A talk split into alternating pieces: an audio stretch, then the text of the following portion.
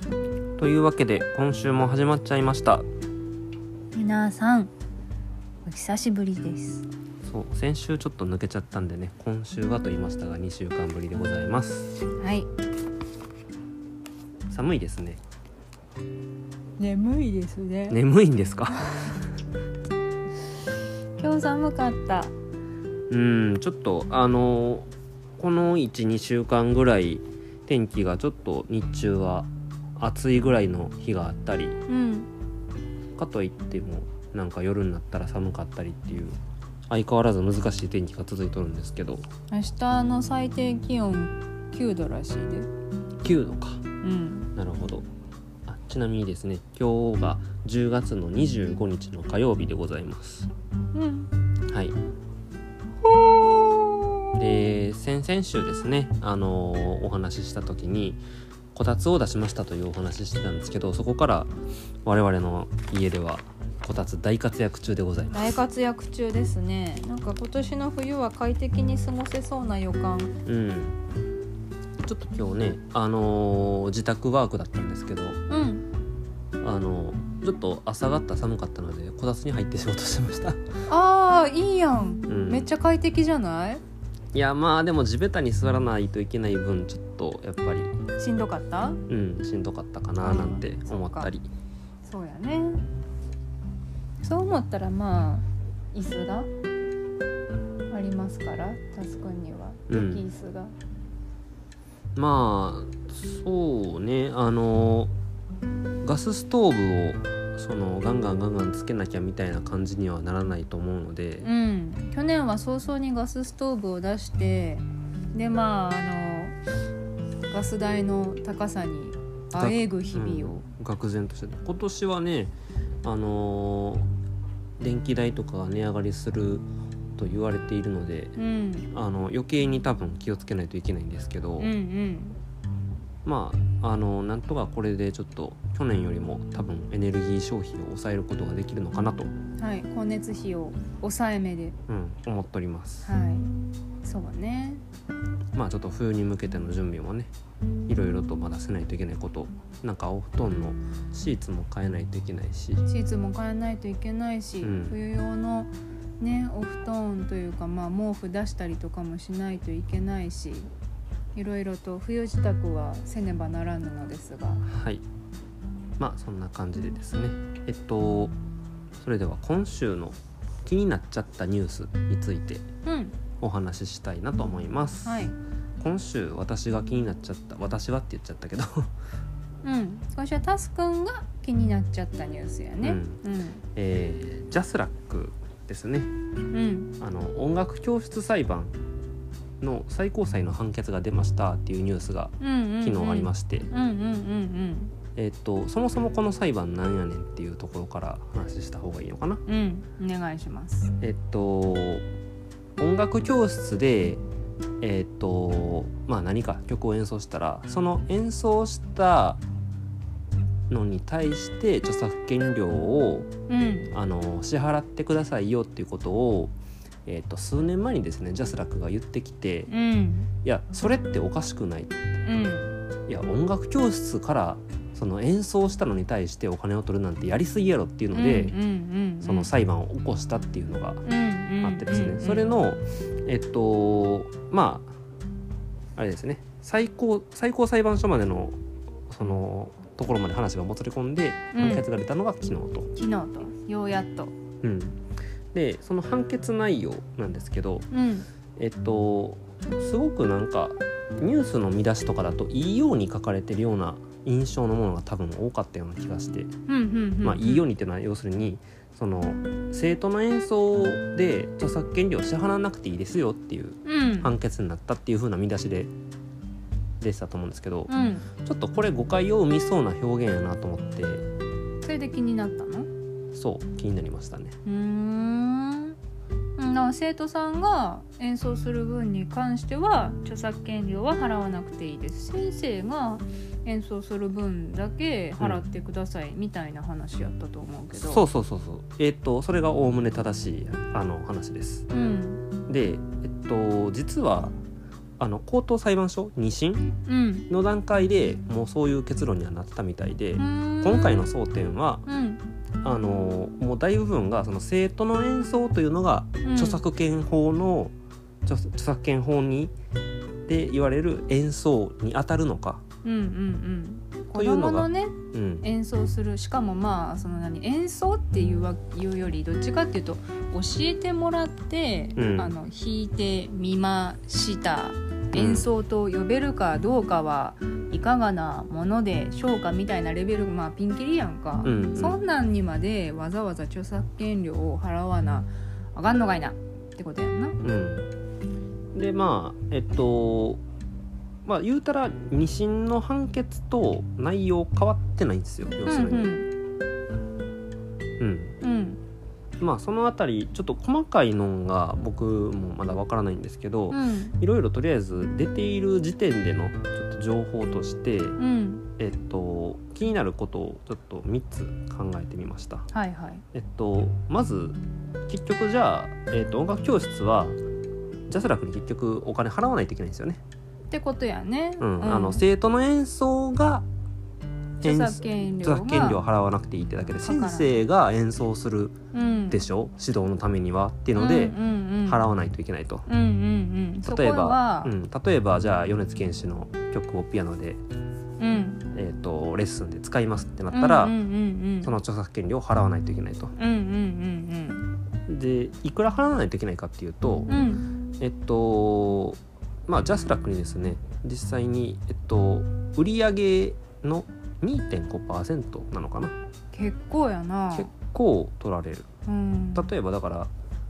えっとまあ実際そうどれぐらいの比率になるとかっていうのはまだちょっと詳しく分かんないんだけど、うんじゃあ月謝が分かりやすく1万円だとしたら、うんえー、250円払わないといけないって感じなのかな、ってことになるよねう、ん、結構な割合高いねただ、えっと、これは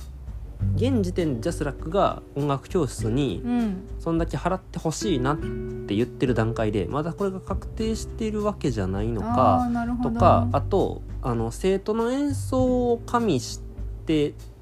設定されている金額だからもう少し引き下げられるかもみたいな話うーんではあるみたいですう。ーんそうなんですねっていうまあだからえっとねまあそんな感じであと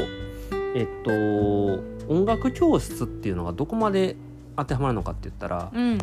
まず学校の音楽の授業はうんこれは当てはまらないです。うんうんうんそんなところまでなというかそもそも著作権法で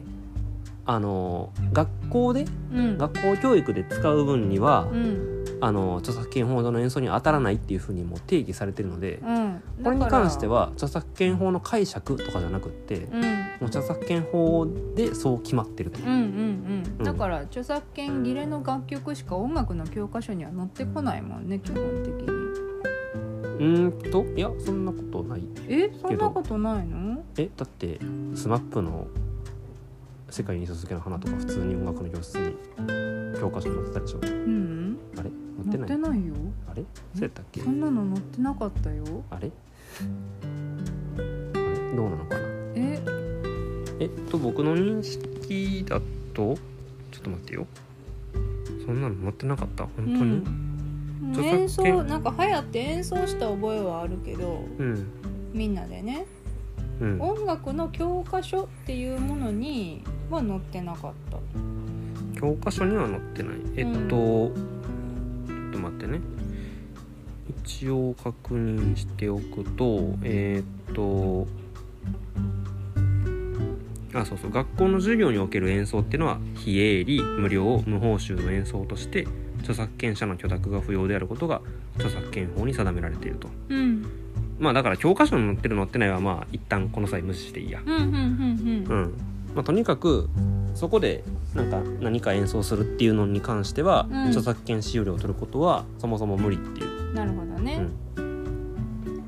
例えばさうんえ学校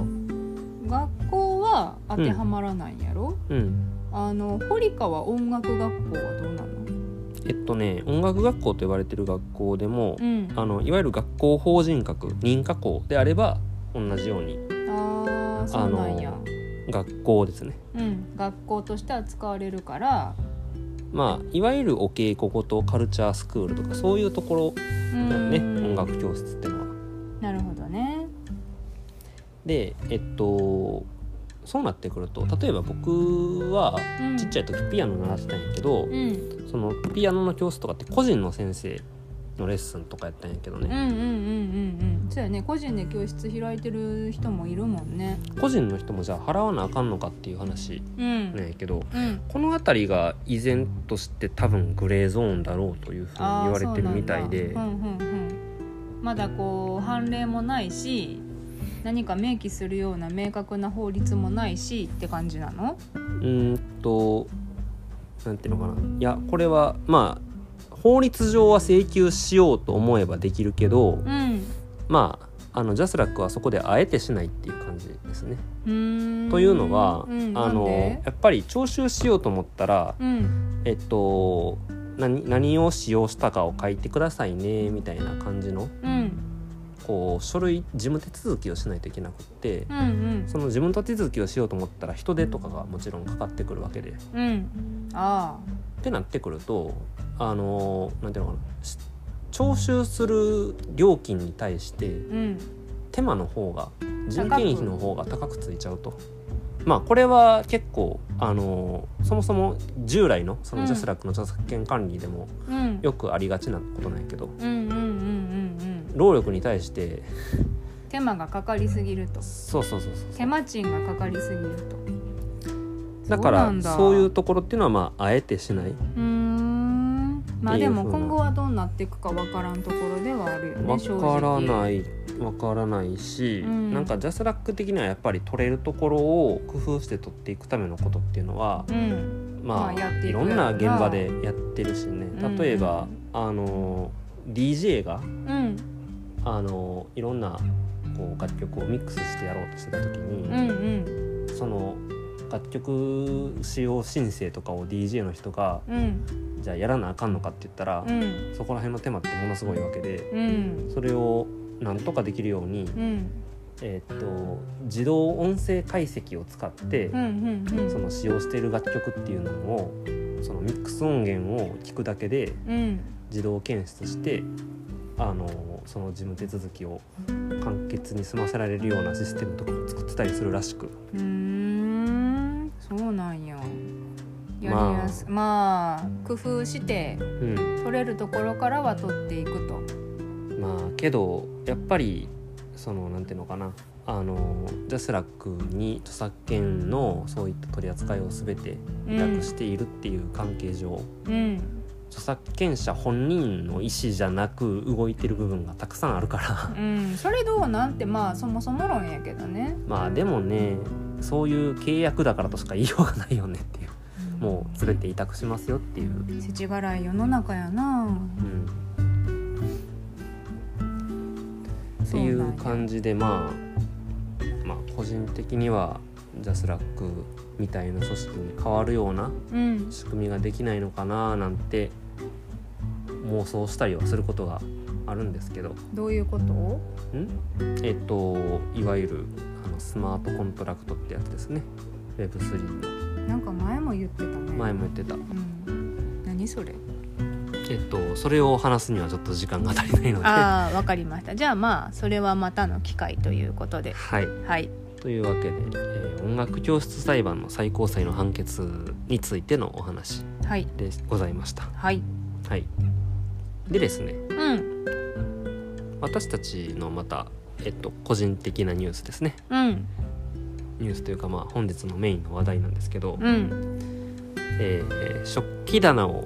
買いましたパチパチパチパチ食パチパチ器棚を買いました食器棚が本日届きました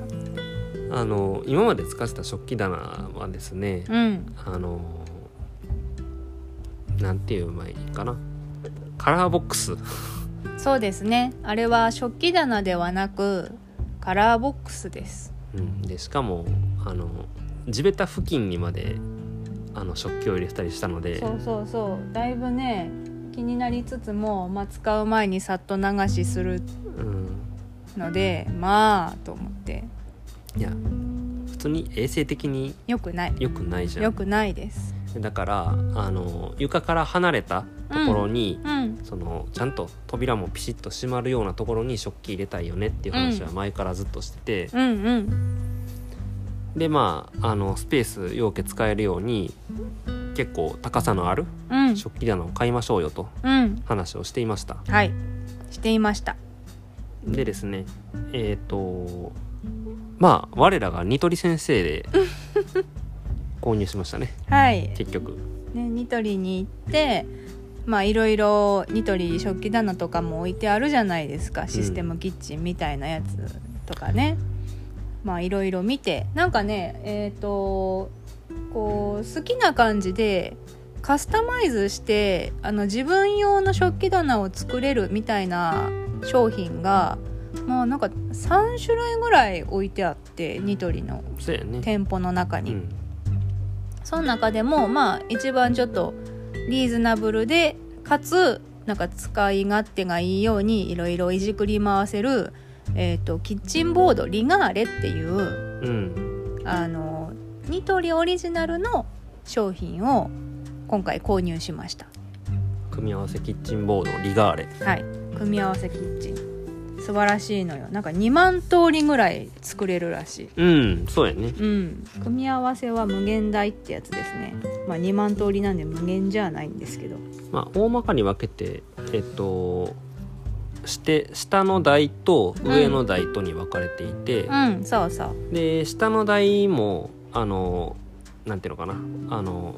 一つっていうわけじゃなくってうんなんか2つ3つとかを、うんあの組み合わせて組み合わせてで上の台も、まあ、1つだったり2つだったりっそうですていう風な感じで組み合わせてはい使うものがありますと。はいで幅も様々用意されていてう、んまあ狭いやつだと60ぐらいかなうんうんで6 0ンチ広かったらもうそれの倍以上、んもうなんか200ぐらいまであるのかな確か。 200ぐらいまであったと思うわ確か、で僕らが買ったのは100センチ幅ぐらいはいちょうど1メートルぐらい、そうですねなんですけどまあうちのねキッチンに入るサイズうん、と思って100センチの幅の食器棚を購入しましたでさらにあれですねあのー上の台のさらに上にあのーいわゆるパカパカ開くうんあのー上上置きの台収ま納をであねって、そうそう食器棚の上にまあだから食器棚と天井までのあのデッドスペースを埋める収納そをう、そうだから天井ギリギリいっぱいまうんで買って置けるような収納スペースを確保しましたはいでえっと締めて値段はですね、はいえー送料込みうんその送ってもらって、えー組み立ててもらうところまでうんやるの込みで、えー、14万4700円って感じだったんですねはいもうねあのー想定よりだいぶリーズナブルにそうえっと買えたのでなんかニトリのねその組み合わせキッチンボードにはさっきなんか3種類ぐらいあるって言ってましたけど、うんうんリガーレじゃなくて最初チェルシーってやつで探してたかうら、んうんうんでチェルシーがちょっと高めでうんあの見積もり段階で20万近くぐらいしてたんですしけてどたしてたまあ、事前にシミュレーションしてたんですよね、うんあ幅これぐらいかな100かなとかって、うんうんうん高さはじゃあこれぐらいかなみたいな感じでこう置き場所を決めて、うんで下の台はこれとこれの組み合わせでとかって、うんうんえっとウェブ上でシミュレーションができるようになってたんでねうんそうニトそうそうそうなんですニトリのホームページであのこう実際に自分の使いたい選びたい商品をカスタマイズしてウェブ上で組み立ててみるっていうサービスがあったので、まあ、それで一回シミュレーションして値段も見て、リのうんこんなもんかいなって思ってあの店舗に向かったんですけれどもいざ見たらねなんかあの似たような商品なんだけれども若干仕様が違うような気がするみたいなもんが3種類ぐらいあったんやんな。ううんんそうそうそうでこれ分からんから店員さんに聞いてみようかと思って、うん店員さんに聞いていろいろ説明してもらったら、うんどうやらチェルシーよりもリガーレの方が性能的にはそんな変わらない変わらないチェルシーの方はまあいわゆるメーカーものうんう。んあのーらしくって、まあ、その辺も加味して、えー、とちょっとねお高い値段設定だったみたいなんですけまあれ実ど際も、細かい部分とかも多少違うみたいやけど、うんうんけどまああのー大体比較してリーズナブルに済むのはリガーレの方だったのでうんはい、ほんでまあ我々ね別に我々のニーズには十分応えてくれてる商品だったので、でまああのー店員さんに再度その自分たちが想定していたような組み合わせを再度そこで考えてうん、うんその場で見積もってもらったらあら6万ぐらい安くなるやんみたいうんな、うんうんうんまあ、それならこっちにしようかっていう感じでその場で検討しても購入することを決めたと、はいうんイガーレを購入しましたまあ購入って言ってもねあのお支払いをしただけで実際届いたのは、えー今日2週間ぐらいかかったかな結局と,、えー、と11日後かな、 11日後か、うん早いね早く準備してくれた、ね、早いよねだってそもそも買おうとしてたやつやったら40日かかりますとかそうそうなんかえっとチェルシーの場合だとそのカラーによってとかサイズによってすぐに準備できないものがあるっていう感じに書いてあったからう、うんんうん40日多分基本的にリガーレはその組み合わせ自体色の組み合わせが多分もうそんなに多くないのとあとサイズのラインナップもそんそこまで多くはなかったかなそのなんかチェルシーの方が多かった気がするうん、そうだったかな、ま特あ、に確かになんか何センチ単位でオーダーできますみたいな感じやったもんねチェルシーうはん確か、そう思うとまあリガーレはある程度決まった企画でしか商品は出てなかったかもしれんねのかもしれない、うんうんまあ、何にせよ注文から早いこと届いたのでうんうんそれはすごく良かったなとそ思うって、そう早く届いたのすごく嬉しかったですでですよではい届いたやん実際うん、さあ何をどこにしまおうかって話よ ねそこをそこを考えてたんじゃなかったのいやある程度ぼんやり考えてたんやけど、なんかいざや今入れてみたらやっぱり想定していた場所に想定していただけのものが入らないうんまああるあるなんですけどうんうん容量がちょっと足りないうんみたいな感じでどうしたもんかどうしたもんかねうんまあちょっとだから従来使ってたカラーボックスとかをもう一旦空にしちゃいたいのだけどうん空にしきれない状態に今なってるよね、はいまああとあの上置きがねうん、そのちょっとなんか向こうの手違いでネジが足りなくって今日は設置できなかったのそうそうで再配達になったんですよ、はいなんでそれもあってちょっとあのまだ収納がパーフェクトじゃないからうん、どこに何を入れようかなって感じ困ってますまああと食器棚購入してその余った余ったっていうかその前まで使っていたうん台とかカラーボックスをどういうふうに処理しようかなとか、うんえっと、まあ基本的に粗大ゴミに出す方針で浅田さんは考えてましたけど僕はカラーボックスは本棚に使えるからもったいないよ置いとこうよって話をして「えー、そんなバッチリのん置いとくの?」みたいな感じに言われてちょっと揉めている状態。はい揉めてますだってあのカラーボックスうん、 10年もんやでいや別にいいや バッチリでいやちょっと吹いたらいけるでしょいえー、いけるけますいややめとこうよえー、ダメいや使えるもんだっていやあなたの本を置くわけじゃないんだから僕の本を置くんやからーそういう問題じゃないのよそういう問題じゃないのそうそういう問題じゃないのよいう問題じゃないんですか、うんまあいいやまたちょっと後で会議ですこれは会議ですか、はい会議しましょうまさかの揉める案件になるとははいというわけではいえっとですねまあそんなわけで食器棚を購入したというお話と、うんえー今週の気になったニュースジャスラックのお話ししたんですけどもうんうんえーそうですね締めにちょっとあの最近とあるゲームをやっているというお話をうんちらっとして終わりたいと思うんですけど、うんうんあの最近あんま新作ゲームやってなかったんでね確かにねそうなんとなく新作ゲームに手を出してみようと思ってうんやってるゲームがあるんですようんまあって言っても3年前のゲームですね出たのがあそっかもう2019年だから3年も前になるのか3年前のゲームですわーあのーいろんな人がベタ褒めしているゲームでうん例えば例えばスマブラディレクターの桜井さんとか、うんえーニーヤオートマタのディレクターの横尾太郎さんとかうんうんうんがおすすめしていたおすすめしていた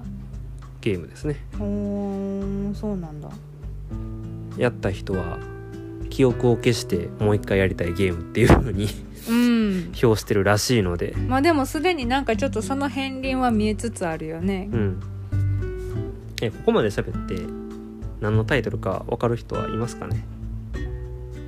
いやいないと思うけいどやここまでなんか記憶を消してもう一回やりたいゲームって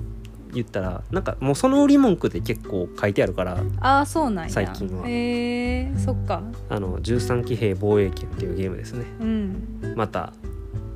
ある程度というかクリアしたらはい話しようかななんて思ってます、はいじゃあまあどこかでそのお話も